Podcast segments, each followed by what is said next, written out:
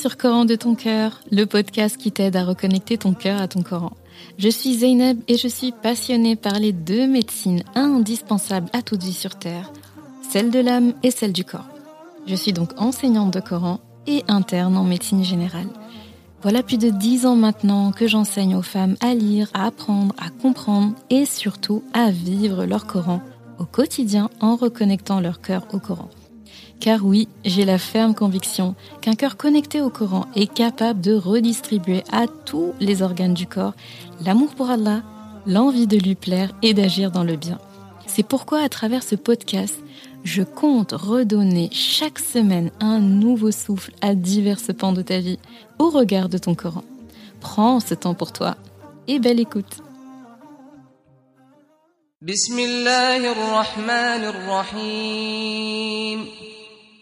ولله ملك السماوات والأرض والله على كل شيء قدير. إن في خلق السماوات والأرض واختلاف الليل والنهار لآيات لأولي الألباب. الذين يذكرون الله قياما وقعودا وعلى جنوبهم ۖ وعلى جنوبهم ويتفكرون في خلق السماوات والأرض ربنا ما خلقت هذا باطلا سبحانك فقنا عذاب النار À Allah appartient le royaume des cieux et de la terre, et Allah est omnipotent. En vérité, dans la création des cieux et de la terre, et dans l'alternance de la nuit et du jour, il y a certes des signes pour les doués d'intelligence qui, debout, assis, couchés sur leur côté, invoquent Allah et méditent sur la création des cieux et de la terre, disant Notre robe, tu n'as pas créé cela en vain. Gloire à toi.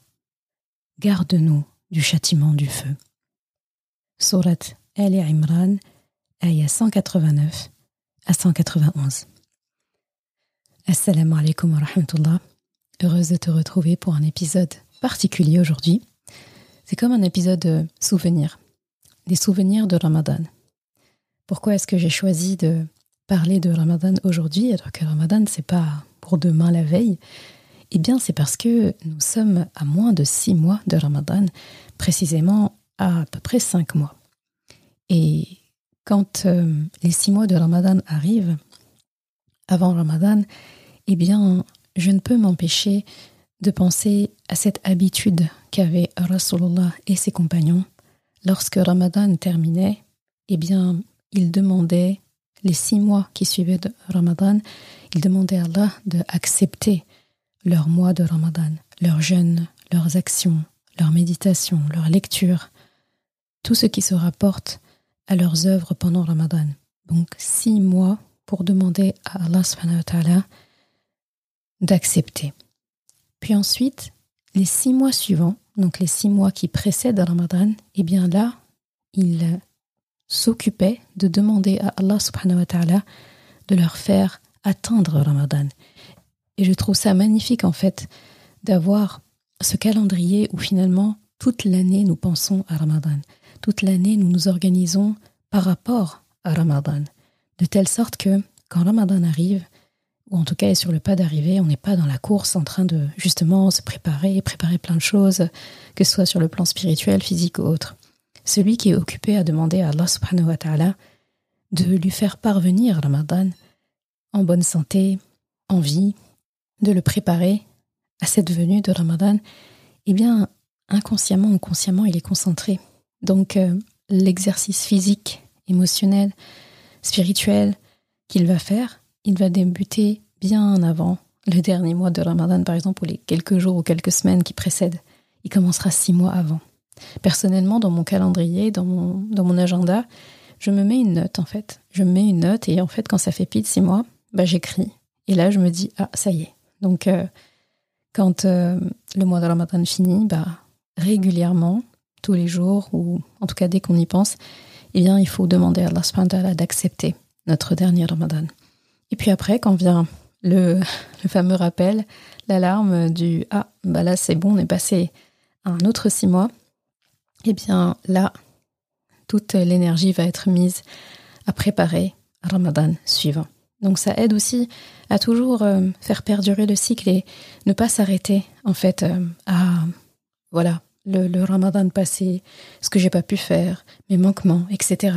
Le fait de switcher comme ça à six nouveaux mois où c'est plus de la préparation, de l'anticipation de la suite, et eh ben il y a cette forme d'espoir que je ferai mieux la prochaine fois. Là, je saurai encore plus savourer et j'ai six mois pour m'en rendre compte, pour le réaliser, pour mettre des choses en place. Donc voilà. Et sinon, pour cet épisode, j'ai choisi justement, vu que c'est un souvenir de Ramadan, de faire une petite compilation des euh, leçons. Euh, tu te rappelles, dans notre précédente série Ramadan dernier, ça passe tellement vite, j'ai du mal à croire que ça fait plus de six mois. Eh bien, euh, les séries de Ramadan naissance qu'on faisait quotidiennement, à la fin, je partageais toujours une petite leçon de ce que j'aimerais, j'aurais aimé que tu emportes avec toi pendant ce Ramadan. Donc, je vais vraiment te les repasser, donc quelques-unes, les unes à la suite des autres, et je trouve ça très euh, parlant et sympa et bénéfique en fait d'avoir un shoot que de, de ces leçons-là, sans forcément les récits, de réécouter tous les récits qui vont avec. De toute façon, tu peux te repasser aussi les épisodes de Ramadan naissance si tu veux. Je sais qu'il y en a pas mal là, qui le font. Il y a des sœurs qui m'envoient des messages, elles me disent Ah, mais moi je me suis repassé tous les épisodes de Ramadan, hein, vraiment. Et puis elles étaient en train de me dire Et puis là, quand tu as dit ça, et puis là, tel récit, et puis là, là qui dit ça, et puis, et puis.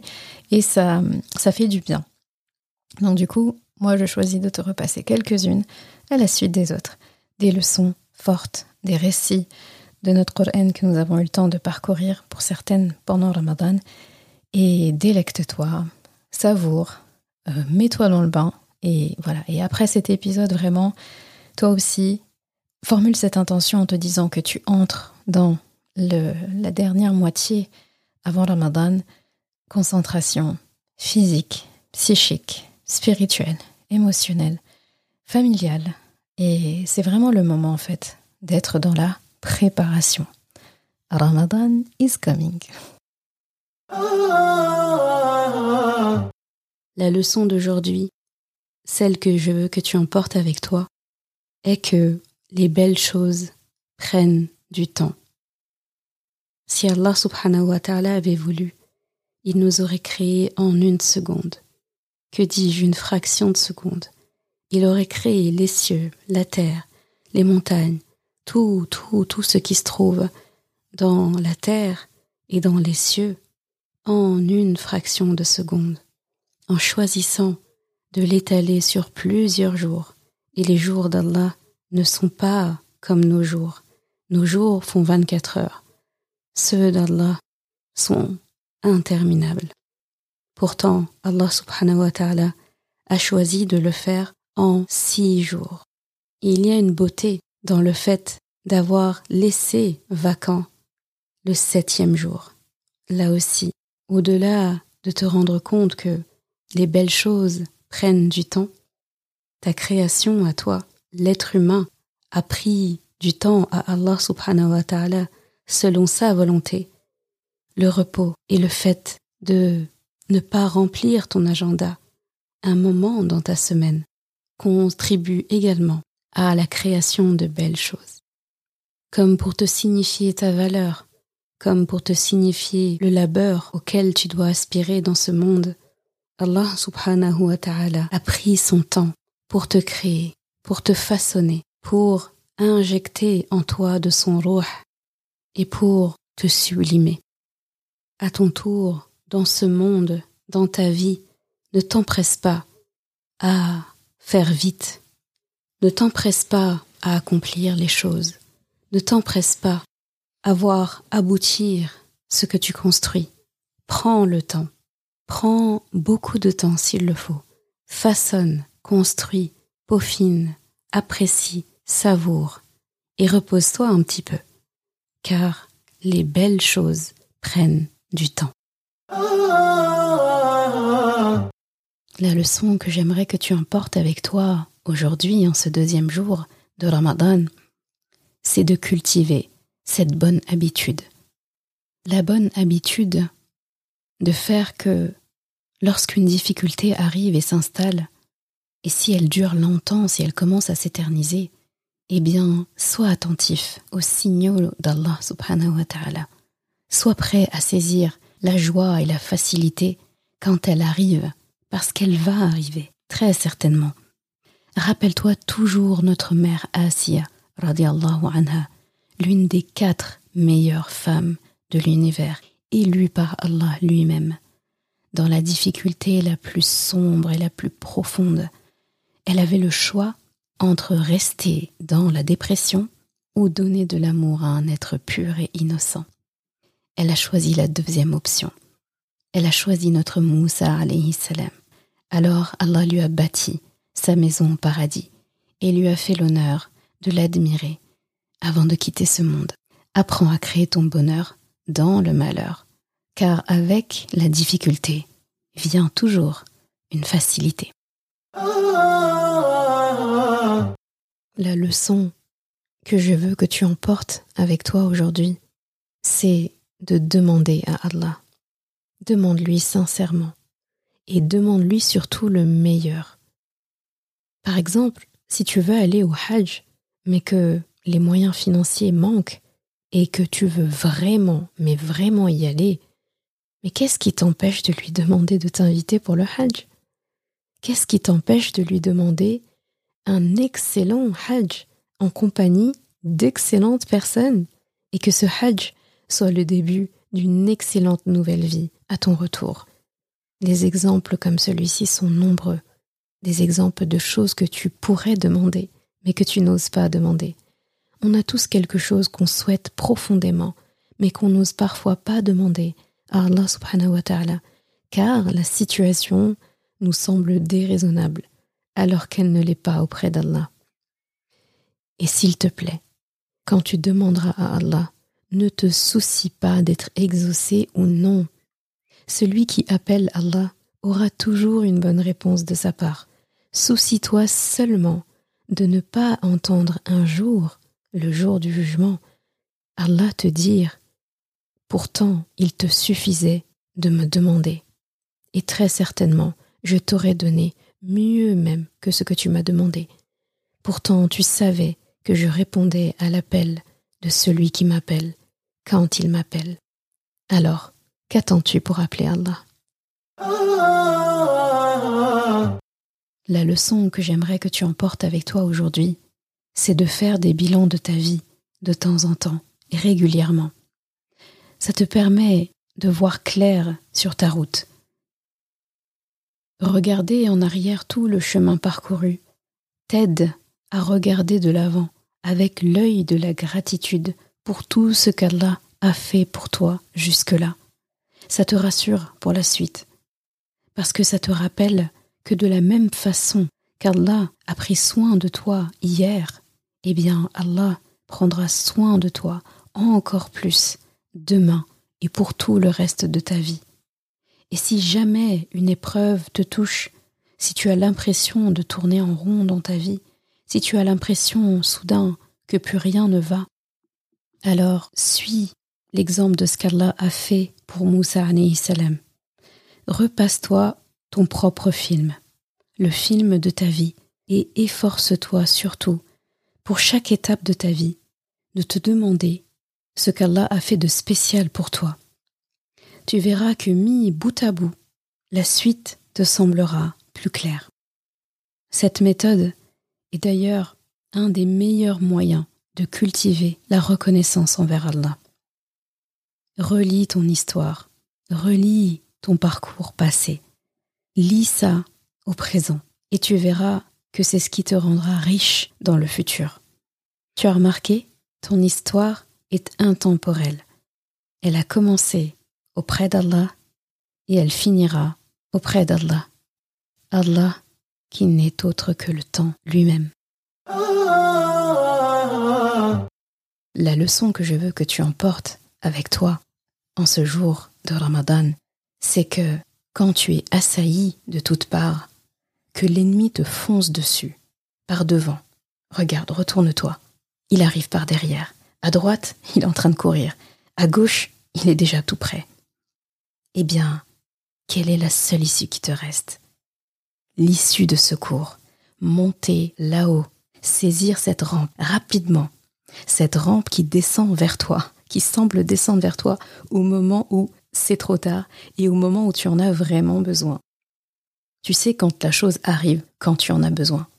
Cette voie de secours, elle te vient d'Allah. Et c'est ton Coran. Viser haut quand tu es assailli, c'est la seule issue possible. Et cette issue, c'est ton Coran. Qu'Allah fasse du Coran notre meilleur ami, notre meilleur compagnon, notre rempart contre le désespoir, inspiré par un désespéré. Je te dis à demain pour une nouvelle histoire de Ramadan naissance. La leçon que je veux que tu emportes avec toi aujourd'hui, que tu sois une femme, que tu sois un homme, c'est d'être à l'écoute quand quelqu'un vient te faire part d'une difficulté. Si tu n'as pas de solution, alors fais au moins de sorte de lui recommander quelqu'un qui pourra l'aider. Accompagne cette personne dans la résolution de son problème. Et dans ton foyer, sache que, une fois les portes fermées, personne n'est avec vous. L'extérieur ne peut pas savoir ce qui se passe à l'intérieur, mais Allah est avec vous. Il prend part à toutes les conversations, à toutes les discussions. Rappelle-toi que c'est une conversation privée qui est aujourd'hui répandue dans toutes les maisons. Rappelle-toi que c'est une conversation pourtant privée et qui aujourd'hui malheureusement se tient dans beaucoup de foyers. Rappelle-toi que c'est cette conversation privée-là qu'Allah a rendue publique, visible, permanente, mémorisée dans le cœur de milliards de personnes jusqu'à la fin des temps. Quand tu parles avec ton épouse, Rappelle-toi qu'Allah a porté haut la voix d'une épouse aussi. Rappelle-toi que son mari, le mari de Khawla, lui, il a eu la chance de rectifier son sort ici-bas. Il a eu le temps de demander pardon à sa femme, parce que lorsqu'on fait une injustice à quelqu'un, il faut d'abord le pardon de la personne pour qu'Allah accorde le sien. Donc il a d'abord demandé pardon à son épouse, il a rectifié sa faute ici-bas pour ne pas avoir à y répondre dans l'au-delà. Mais veille à ne pas avoir à régler ton compte à toi, ton sort à toi dans l'au-delà, car ce jour-là, ce ne sera pas seulement une révélation de tes conversations avec ton épouse que tout le monde entier sera au courant, mais du décret d'Allah subhanahu wa ta'ala qui sera à ce moment-là irréversible. Et pour finir sur une note joyeuse, sache que chaque gentillesse, chaque belle conversation avec ton épouse est aussi entendue dans les hautes sphères du ciel et discutée parmi les anges, consignée par eux aussi, et génère des fruits délicieux découlant de ça qui t'attendront aussi le jour du jugement. Qu'Allah subhanahu wa ta'ala amène apaisement, paix, sérénité, amour, mawadda, rahma dans tous les foyers. Les leçons que je veux que tu emportes avec toi pour ce jour de Ramadan. Parce que tu seras amené, tôt ou tard, peut-être ça a déjà été le cas, on a tous été confrontés à ça, à débattre, à devoir répondre à la polémique, à débattre avec des personnes parfois ignorantes, des personnes qui veulent nous humilier, des personnes qui veulent gagner à tout prix. Eh bien, il faut connaître les codes du débat. Ce n'est pas pour ne pas perdre, mais c'est pour ne pas manquer une occasion de faire briller la vérité d'Allah subhanahu wa ta'ala. Quelle que soit la situation, toujours rétablir la vérité. La leçon numéro un, c'est de laisser parler Allah pour toi. Et pour ça, il faut lui faire confiance, il faut s'en remettre à lui, rien qu'à lui, et se tenir à notre message. En gros, ton plaidoyer ne doit être pour rien d'autre que pour plaire à Allah. Ensuite, il te faudra poser des arguments clairs dès le départ, deux ou trois maximum. Regarde Moussa salam. pour pouvoir rester focus et pour pouvoir régulièrement recentrer le débat vers le sujet principal, eh bien, il ne faut pas qu'il y ait trop d'arguments. Si tu viens avec 10 arguments, ça va être 10 arguments qu'il faudra tenir et 10 arguments qu'on va chercher à te faire réfuter. Ça fait beaucoup. Donc deux ou trois maximum pour gagner en clarté. Ensuite, il faudra absolument tout faire pour rester fermement accroché à ces deux, trois arguments maximum, quoi qu'il t'en coûte. Et si la personne s'éloigne de ce sujet, te lance des pics personnels, comme Firaoun a essayé de faire, ne te laisse pas atteindre. Fais de sorte de toujours revenir à ces sujets de départ.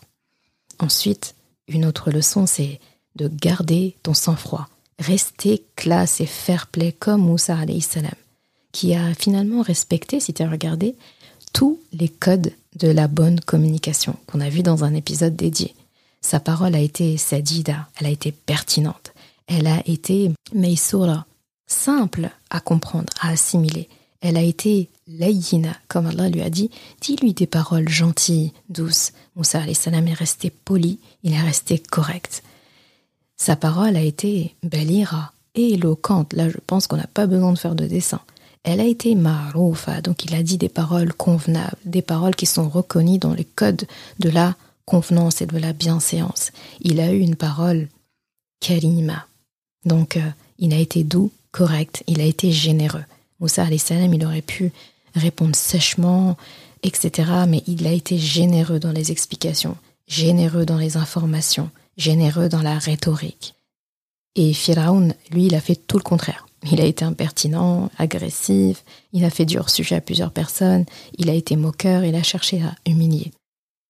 L'autre leçon, c'est que celui qui cherche à humilier son interlocuteur ne récoltera que de l'humiliation lui-même de la part de son auditoire, tôt ou tard. Et enfin, ne t'adresse pas qu'à ton interlocuteur. Inclus les autres personnes présentes. Parce que si ces personnes sont là, c'est qu'elles ont une part et elles ont un rôle à jouer. Parce que sinon, si elles ne servaient à rien, eh bien dans ce cas, il faudrait s'isoler avec ton interlocuteur et ne parler qu'avec lui. J'espère que cette conversation très haute, très intéressante entre Moussa salam et Firaoun, il y en a plein d'autres dans ton Coran, t'aura donné une belle perspective, toi-même, lorsque tu seras amené à discuter avec une personne qui ne veut pas comprendre, avec une personne qui a les traits de l'ignorance, avec une personne qui cherche à te mettre au pied du mur. Qu'Allah subhanahu wa ta'ala délie ta langue, raffermisse et élargisse ta poitrine et te fasse comprendre de ceux à qui tu t'adresses. La leçon que je veux que tu emportes avec toi aujourd'hui en ce jour de Ramadan, c'est de constamment cultiver et nourrir l'espoir de retrouver un jour les personnes que tu as perdues. Et en réalité, tu ne les as pas perdues, tu les as gagnées. Mais les personnes qui t'ont quitté ici-bas. De nourrir en fait l'objectif de les retrouver au paradis. Tout spécialement parmi les êtres qui t'ont quitté, tes enfants, s'il y en a. Et comment est-ce que tu peux espérer les retrouver un jour si tu ne vas pas au paradis. Et comment attendre le paradis si ta route vers le paradis, tu ne l'as pas travaillée? Et comment travailler ta route sur le paradis si, bah, si tu n'œuvres pas et si tu n'as pas ça en objectif? Donc, à toi qui as perdu un enfant en bas âge dans ton ventre, eh bien, pense à Rasulallah pense à Rasulallah lui-même en train de penser à son fils qu'il aimait tant. On a des hadiths qui nous rapportent qu'il pleurait en enterrant son fils, qu'il était triste, que il a dit Inna lillahi wa inna ilayhi raji'un, mais en rajoutant derrière Ô Ibrahim, on est triste de ton départ. Mais il préfère penser à ces nourrices qui vont terminer son allaitement. Donc même là, il y a cette notion de, il veut le, meilleur pour son enfant. Il est décédé avant d'avoir terminé sa période d'allaitement, celle qui est conseillée dans le Coran, même si bien sûr elle n'est pas obligatoire, elle est recommandée de deux ans. Donc c'est un père qui pense à l'allaitement de son enfant au paradis. Que dire d'une mère, d'un père aujourd'hui qui euh, projette ça aussi sur son enfant?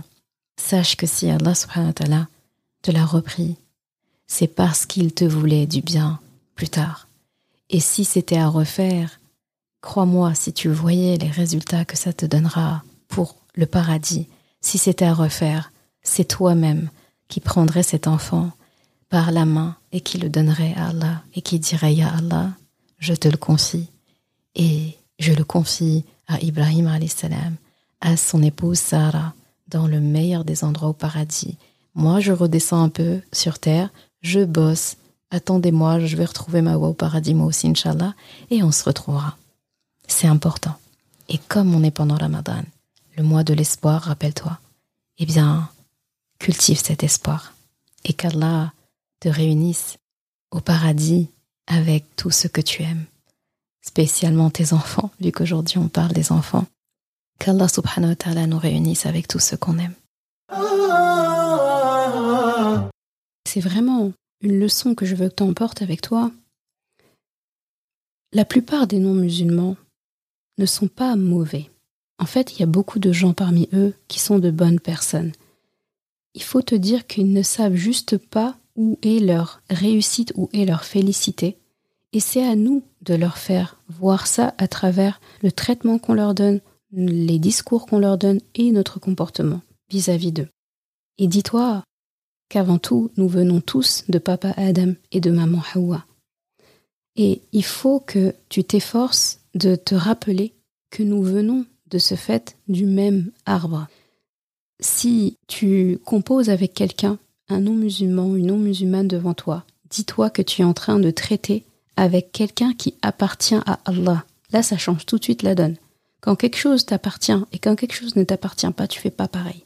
Si on te confie un enfant et tu es avec ton propre enfant, des fois ton propre enfant va te rendre dingue, il va faire des bêtises. La manière dont tu vas lui parler, si tu vas le gronder, si tu vas le mettre au coin, ça ne va pas être pareil si c'est un enfant, un autre enfant qu'on t'a confié. Tu te permettrais pas les mêmes choses avec l'enfant d'un autre qu'avec ton enfant. Même si il faut quand même traiter son enfant de la meilleure des manières, mais tu te permettrais pas. De la même façon, euh, je sais pas, une voiture qui ne t'appartient pas, tu fais pas comme ta voiture. Parce que justement ce n'est pas à toi. Eh bien dis-toi que cet être humain en face de toi, parce que c'est un être humain avant tout, c'est un non-musulman, qui soit bon, pas bon, qui te fatigue ou pas, qui te persécute ou pas, il ne reste pas moins qu'un être humain et pas plus qu'un être humain. Et un être humain, pas n'importe lequel, qui appartient à Allah.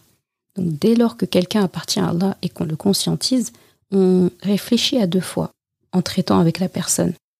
Et on ne traite pas n'importe comment quelque chose qui ne nous appartient pas. J'irai même plus loin. Si Rasulullah sallallahu alayhi wa sallam, Muhammad, s'il n'avait pas fait preuve de bonté, de bienveillance envers des non-musulmans, de sa famille ou non, dans le pays, eh bien l'islam ne nous serait pas parvenu. De la même façon, si chacun d'entre nous remontait un peu dans sa lignée, dans ses ancêtres, eh bien il y en a beaucoup qui tomberaient sûrement à un moment donné sur un ancêtre ou une ancêtre non musulman. Eh bien dis-toi que ce non musulman qui est devenu musulman dans tes ascendants, eh bien cette personne elle a été amenée, elle a été poussée vers l'islam, motivée à l'islam par quelqu'un d'autre. Il y a quelqu'un qui l'a attirée à l'islam avec bienveillance. Et dans le cas contraire, si cette personne ne lui avait pas bien parlé, si cette personne l'avait l'avait égaré, si cette personne l'avait dénigré, eh bien tu ne serais peut-être pas musulman ou musulmane aujourd'hui. Donc quelqu'un a dû traiter cet ancêtre-là avec respect, et avec les égards qu'on accorde à un être humain. Et c'est pour ça que ce que tu as aujourd'hui t'est parvenu, par l'humanité de quelqu'un.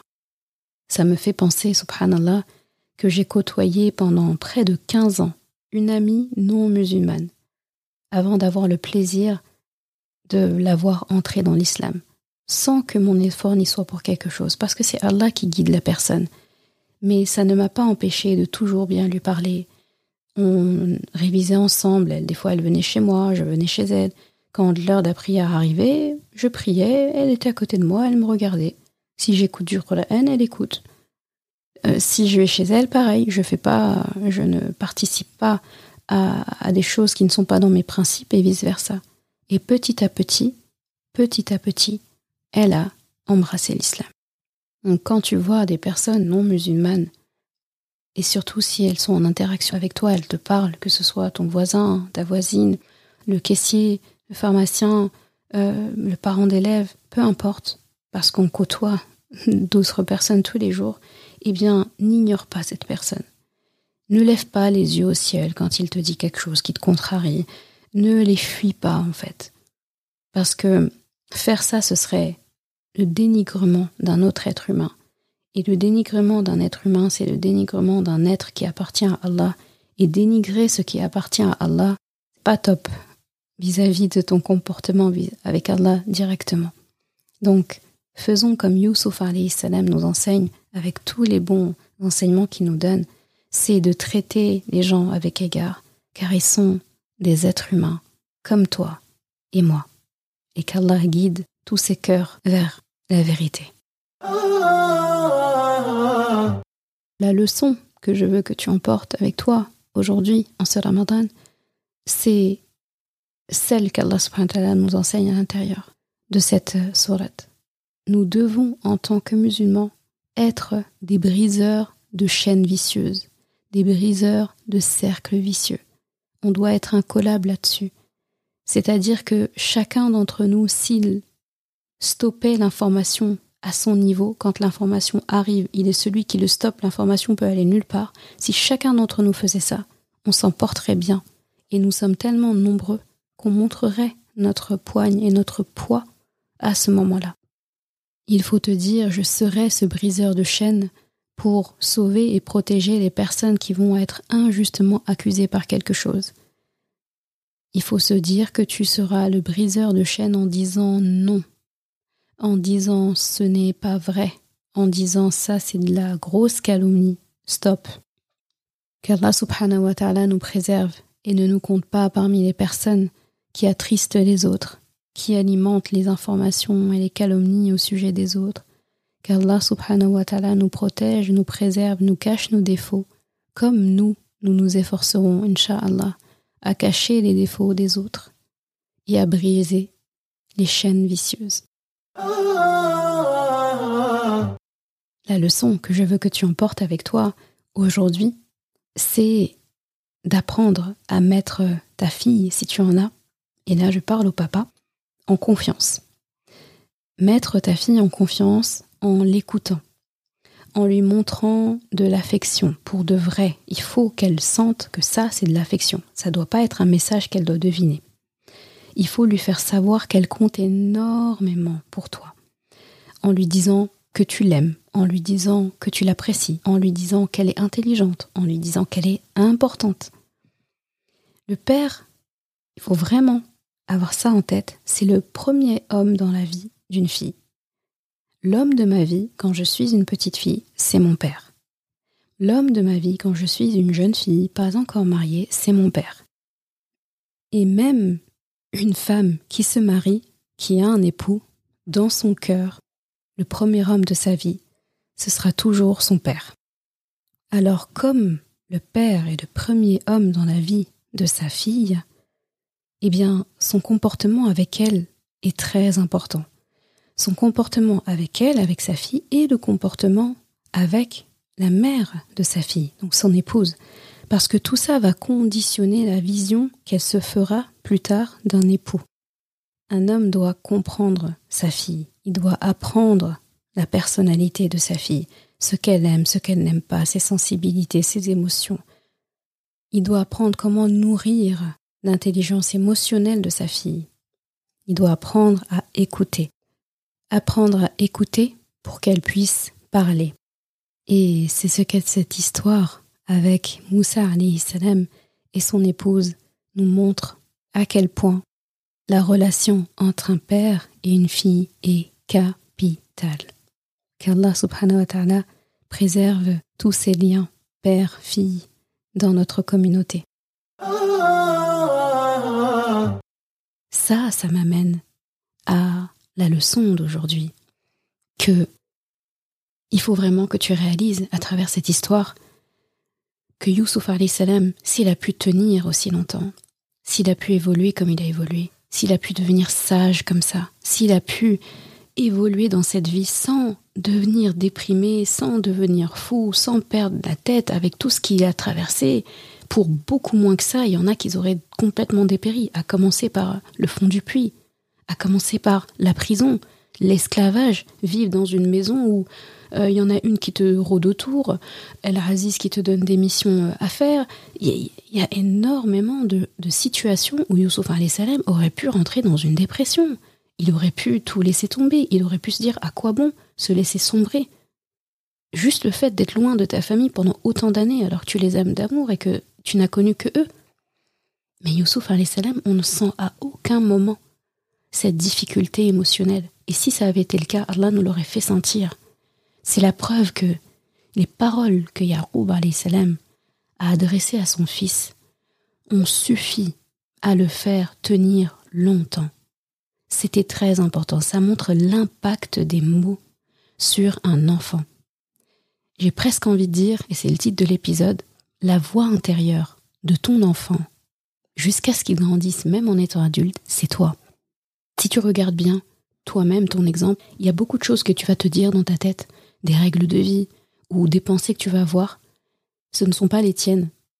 C'est la voix de ton père et de ta mère qui résonne dans ta tête, des enseignements qui t'ont donné, des habitudes qui t'ont donné, que tu te réappliques et que tu te redis en boucle en fait. La voix intérieure de ton enfant, c'est toi.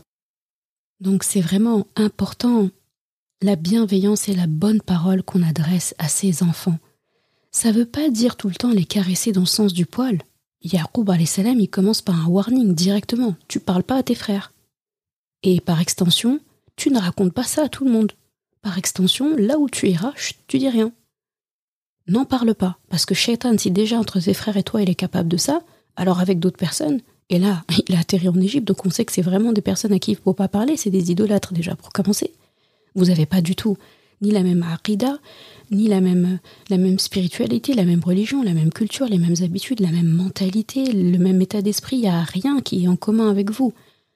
Donc, euh, ne leur parle pas. Donc, Yaroub salam, il commence par des paroles déjà qui font, euh, voilà, ça, fait un peu froid dans le dos. En gros, on dit, euh, parle pas. On peut pas dire que ce soit, entre guillemets, des paroles d'affirmation ou valorisantes. Et pourtant, si, il lui a fait un grand cadeau en lui disant ça. Donc, Yaroub salam, les, les paroles en fait qu'il faut adresser aux enfants, les bonnes paroles, les paroles valorisantes, les paroles qui aident, sont capitales. Un enfant grandit avec ça. L'adulte qu'on est aujourd'hui, c'est les conséquences de ce qu'on a eu. Ça ne veut pas dire que c'est irréparable ou irréversible, mais c'est quand même plus long à corriger si ça n'a pas été bien fait que si on avait euh, eu l'affection la valorisation qu'on aurait dû avoir étant enfant. Et ça me fait penser à une parabole qu'Allah a fait, un exemple qu'il donne dans le Coran, dans Surat Ibrahim, quand il assimile la bonne parole, on en a déjà parlé dans un épisode, quand il assimile la bonne parole à un bon arbre, à un bel arbre. Il dit dans Surat Ibrahim, ayah 24 à 27, N'as-tu pas vu comment Allah propose en parabole une bonne parole pareille à un bel arbre dont la racine est ferme et dont la ramure s'élance dans le ciel, il donne à tout instant ses fruits, et par la grâce de son Rab. Allah propose des paraboles à l'intention des gens afin qu'ils s'exhortent.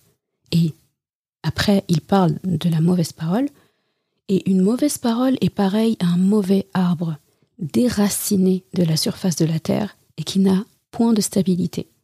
Allah affermit les croyants par une parole ferme, dans la vie présente et dans l'au-delà, tandis qu'il égare les injustes, et Allah fait ce qu'il veut. Ce passage, il aurait pu être aussi une ayah de début d'épisode, pour dire à quel point la parole est importante. Et en plus, quand on parle d'un enfant, c'est très parlant parce qu'un enfant, ça se construit et il grandit. Comme un arbre, il a des racines et après il finit par grandir. Donc une bonne parole, elle est bien enracinée. Donc Youssouf salam, on sait qu'avec ses paroles valorisantes de son père, eh bien, son père lui a créé des, des racines solides.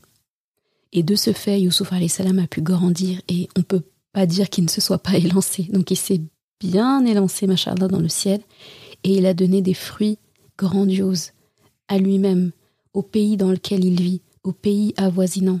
On ne peut que dire qu'il a apporté à l'Égypte les meilleurs fruits.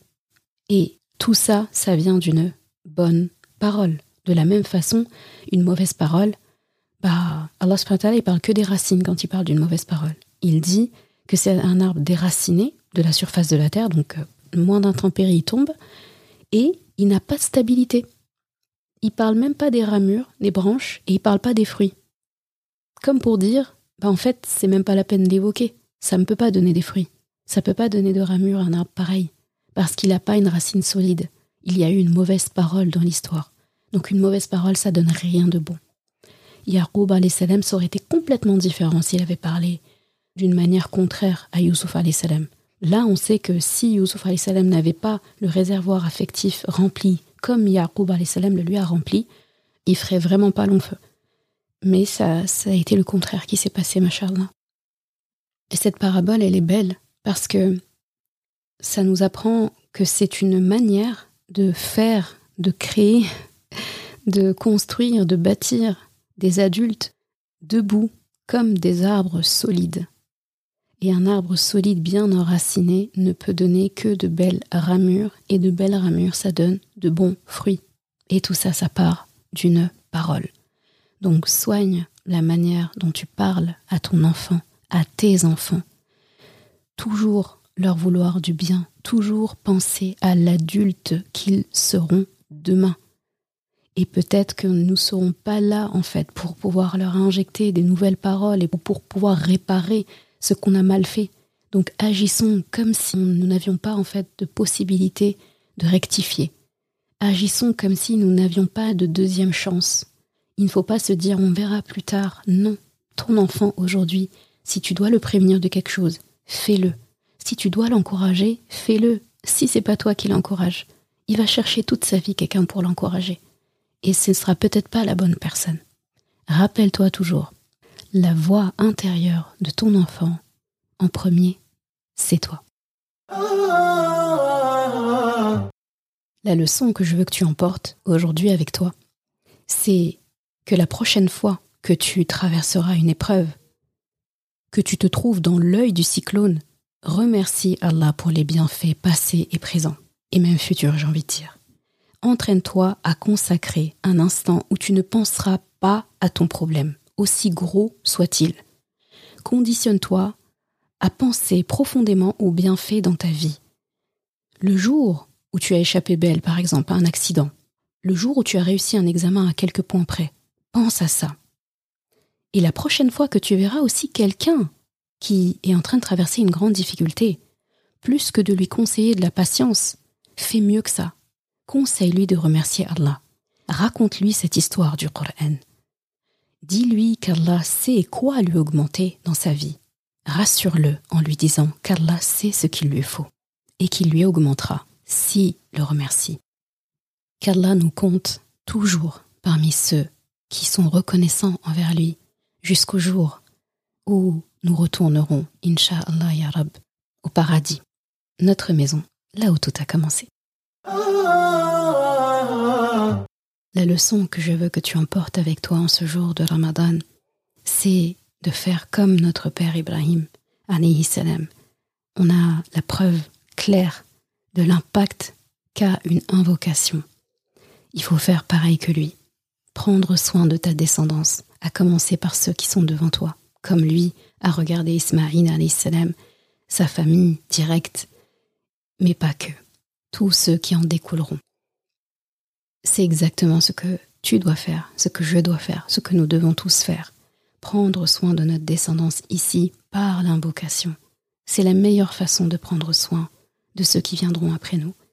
Et au-delà de tes enfants, faire des invocations pour toute ta descendance, pour ton arrière, arrière, arrière petit garçon, arrière, arrière, arrière petite fille. Qu'est-ce qui nous empêche de le faire? Quelle est la différence entre celui qui a de belles graines et des pépites parmi sa descendance, et celui qui n'en a pas. Probablement c'est juste le fait d'avoir demandé. on demande à Allah subhanahu wa ta'ala, à l'image de la dua d'Ibrahim salam, de faire que dans notre descendance, il y ait le maximum de personnes qui établissent la salat, qui rétablissent et aident les gens à établir un lien de qualité avec leur robe. Qu'Allah subhanahu wa nous fasse rencontrer notre père Ibrahim pour diverses raisons, comme tu le sais, il y a, il a beaucoup de choses à nous raconter pour le pouvoir le remercier un jour d'avoir fait cette belle invocation et d'avoir pris autant soin de nous. Amin ya Rabbal Alamin.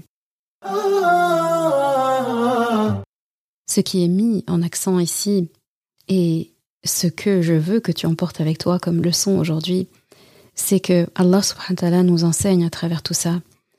Comme tu vois, les mots qui reviennent, c'est l'excellence, c'est le fait de faire bien les choses, de travailler et de bénéficier de la faveur d'Allah subhanahu wa ta'ala. Ce qu'Allah subhanahu wa ta'ala insiste ici à dire, c'est que fais ton travail, fais le bien. Et ce travail, fais-le correctement. Donc, fais le bien et fais-le bien. D'ailleurs, Allah le dit, je suis clairvoyant sur ce que vous faites. Allah nous voit. Donc au début, il parle à Daoud salam. Il parle de Daoud et à Daoud salam, puis de Suleiman. Mais entre-temps, il glisse euh, des choses qui nous sont destinées. Quand il dit travaillez bien, faites les choses correctement, je suis clairvoyant sur ce que vous faites. En d'autres termes, toi et moi, eh bien, agis, fais les choses bien en fait, fais-les correctement. Ça passe par le fait d'arriver à l'heure au travail, d'aller au bout des tâches que tu fais, qu'on t'a confiées, de respecter tes engagements, respecter tes collègues, rendre le travail en temps et en heure, respecter les projets qui te sont soumis. C'est une très belle leçon que de se dire aussi que il ne faut pas chercher à faire de l'argent à tout prix, par tous les moyens, by any means necessary, quoi. Par euh, genre, tous les moyens sont bons, tant qu'on obtient ce qu'on veut au final. Et il y a des personnes qui vont même s'asseoir sur des moyens non halal qu'ils vont inclure dans le processus ou laisser s'inclure dans le processus pourvu que le business marche bien. Il faut vraiment se dire si mon business fait souffrir des gens. Par exemple, j'ai une fabrique de vêtements et, et en fait, euh, il y a des personnes qui travaillent à ces vêtements-là à l'étranger, sont exploitées, ne sont pas payées correctement, sont dans des conditions misérables. Bien là, je n'ai pas à travailler comme Daoud salam. Là, c'est next en fait. De la même façon, si je travaille dans une entreprise, je ne sais pas, hein, on va prendre le, métier de Daoud salam, qui est forgeron, qui travaille des armures, qui travaille voilà des, armes de guerre. Eh bien, si moi je fais la même chose que Daoud, mais je sais pertinemment que ces armes de guerre sont destinées à des pays ou des euh, puissances sur terre qui en fait emploient ces armes-là à faire subir euh, de la corruption, embêter les opprimés, tuer des innocents, ben, je me mets pas dans cette boucle en fait. Je ne serai pas ingénieur de ces armes-là. Donc attention en fait au travail que je fais, attention aux moyens halal que j'injecte dans ce que je fais. Donc tous ces métiers-là en fait qui vont nuire aux autres, c'est next. Et dans le cas des métiers d'aujourd'hui, les nouveaux métiers qui n'existaient pas avant, je parle des métiers en ligne, il y en a beaucoup de métiers en ligne qui sont honorables, qui sont halal, qui constituent la sueur du front de la personne. Quelqu'un qui rédige des articles pour des entreprises et qui permet à cette entreprise, en fait, de mettre en lumière sa marque et son artisanat, par exemple, eh bien, c'est honorable. Mais il y a aussi beaucoup de métiers en ligne du web qui ne sont pas honorables. Donc attention, attention, attention. Si tu es commerçant en ligne ou en physique, eh bien, dis-toi que tu dois exceller dans le customer care, le soin des clients. Tu dois offrir les meilleurs soins possibles à tes clients. Si tu es avocat, que ce soit en ligne ou en physique, eh bien, tu dois pouvoir te dire que tu as prodigué les meilleurs conseils à tes clients, que tu leur as fait du bien, que tu les as conseillés comme tu conseillerais ton papa ou ta maman. Si tu es aide-soignante, par exemple, à l'hôpital, eh bien, tu dois pouvoir sentir que chaque geste que tu as effectué aujourd'hui avec les patients et les patientes, eh bien, tu l'as fait avec soin. Tu as été doux dans tes gestes. Tu as fait attention à chaque geste, comme si tu étais en train de porter un bébé.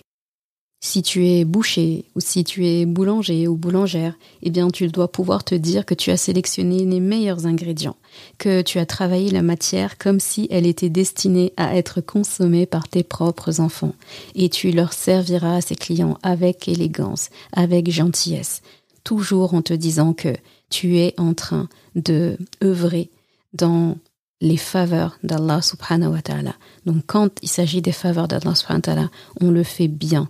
Et comme c'est le fruit qu'on va consommer, on va manger en fait de ces efforts-là, eh bien, on a quand même envie de manger d'un effort qui a été fait correctement, n'est-ce pas?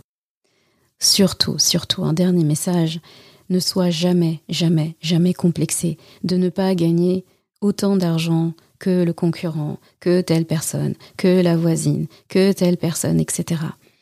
Le surplus d'argent, dis-toi, ce n'est pas une faveur d'Allah, sauf quand il est employé pour aider les autres.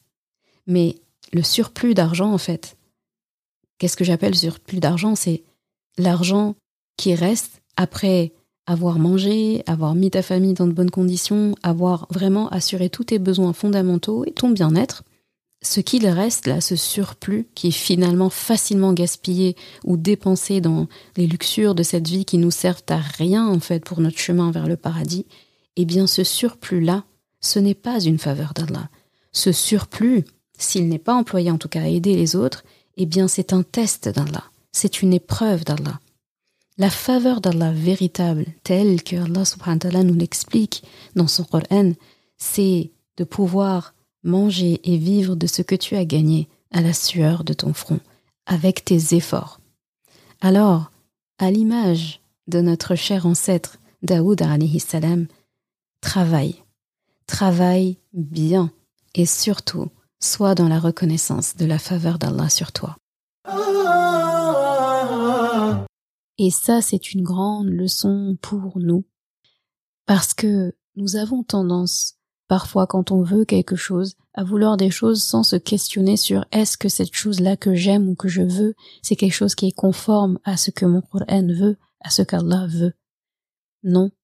Et quand on, en fait, on, commence d'abord par ce qu'on veut, parce qu'on aime, parce qu'on recherche, parce que, parce qu'on apprécie, et après on essaye de voir comment l'agencer par rapport à, à notre religion et nos obligations. Et c'est pas anodin, c'est pas rare en fait d'entendre oui mais je j'y peux rien. Je peux pas contrôler mon cœur. Si j'aime telle chose ou j'aime telle personne, j'y peux rien.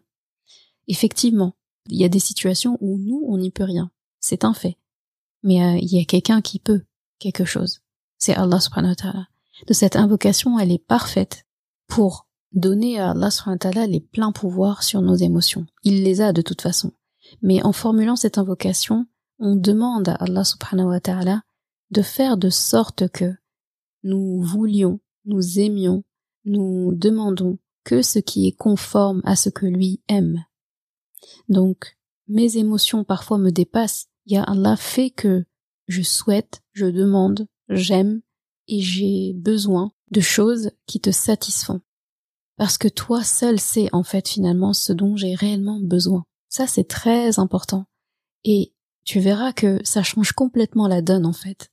On passe d'une situation où on se laisse consumer par nos émotions et ensuite on demande à Allah subhanahu de nous aider, finalement on répare les, dégâts, à une situation où on demande à Allah subhanahu dès le départ de contrôler ces émotions-là. Par exemple, lorsqu'on aime quelque chose profondément, ou on va aimer quelqu'un profondément, et c'est, ce sont des choses pas bonnes, ou bien c'est un amour impossible. Eh bien, plutôt que de laisser libre cours à cet amour-là, et d'ensuite demander à Allah de nous faire oublier la personne, de nous faire oublier la chose, ou bien de nous pardonner les manquements qu'on a eus du fait que comme on a eu tous ces sentiments et tous ces besoins et tous ces désirs-là, eh bien forcément on a eu soit une mauvaise pensée, soit un mauvais geste, en tout cas on a forcément dépassé les limites à un moment donné.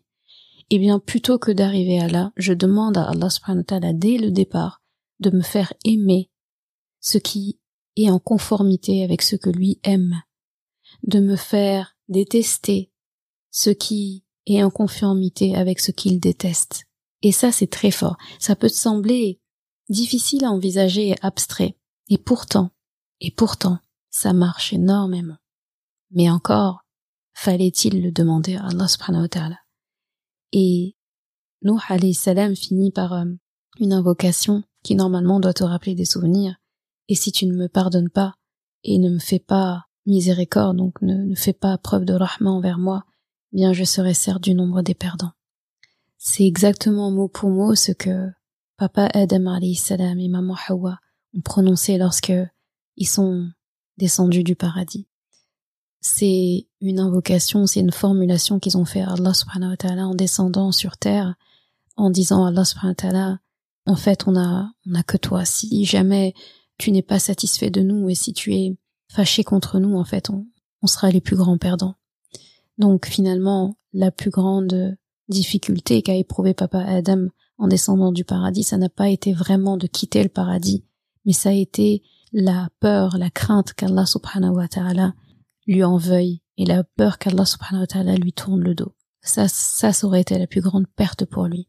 Et Allah subhanahu wa ta'ala, bien sûr, lui a pardonné, il lui a donné toutes les ressources pour vivre ici et jusqu'à ce que nous, nous arrivions sur terre. Et je trouve ça très beau que Nuh alayhi salam réactive cette invocation de son ancêtre, Papa Adam alayhi salam, comme pour dire qu'une invocation, en fait, prononcée comme ça par euh, notre ancêtre, elle doit être réactivée, en fait. Elle doit être réutilisée. Et c'est pareil pour nous. Nuh alayhi salam l'a réutilisée. Eh bien, nous aussi, nous devons le faire. C'est un prophète qui a une gestion des émotions, une gestion et une maîtrise morale que nous n'avons pas, et lui a dû avoir recours à cette invocation. Que dire de nous qui évoluons dans des airs où c'est extrêmement compliqué de faire euh, face à au déferlement des émotions, aux besoins, aux désirs? On est dans un monde où tout va très vite, où on souhaite et on a des besoins en fait qu'on comprend même pas des fois. Il suffit de regarder quelqu'un qui a partagé je ne sais quoi dans un réseau social et là tout de suite on a envie de cette chose. Donc il suffit de regarder euh, à droite et, voir quelqu'un euh, qui possède quelque chose, euh, voilà, auquel j'avais pas pensé, pour commencer aussi pareil à avoir des émotions qui naissent, un besoin ou, autre. La colère est facile aujourd'hui, la tristesse est facile aujourd'hui.